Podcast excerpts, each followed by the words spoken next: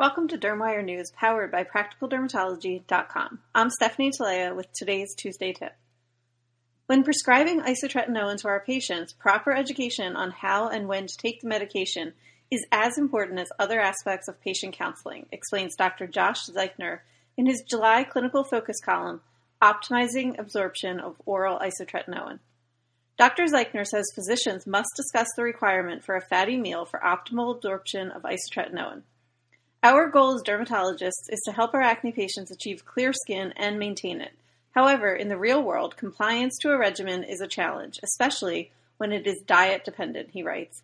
Given the recent data showing that low-dose isotretinoin demonstrated low relapse rates, even when taken without food throughout the duration of therapy, low-dose isotretinoin offers a flexible option for patients without compromising efficacy.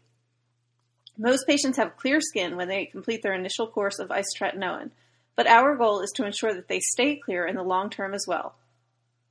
Learn more about low-dose isotretinoin and the ability to enhance absorption in the absence of high-fat meals in the July issue or by visiting practicaldermatology.com.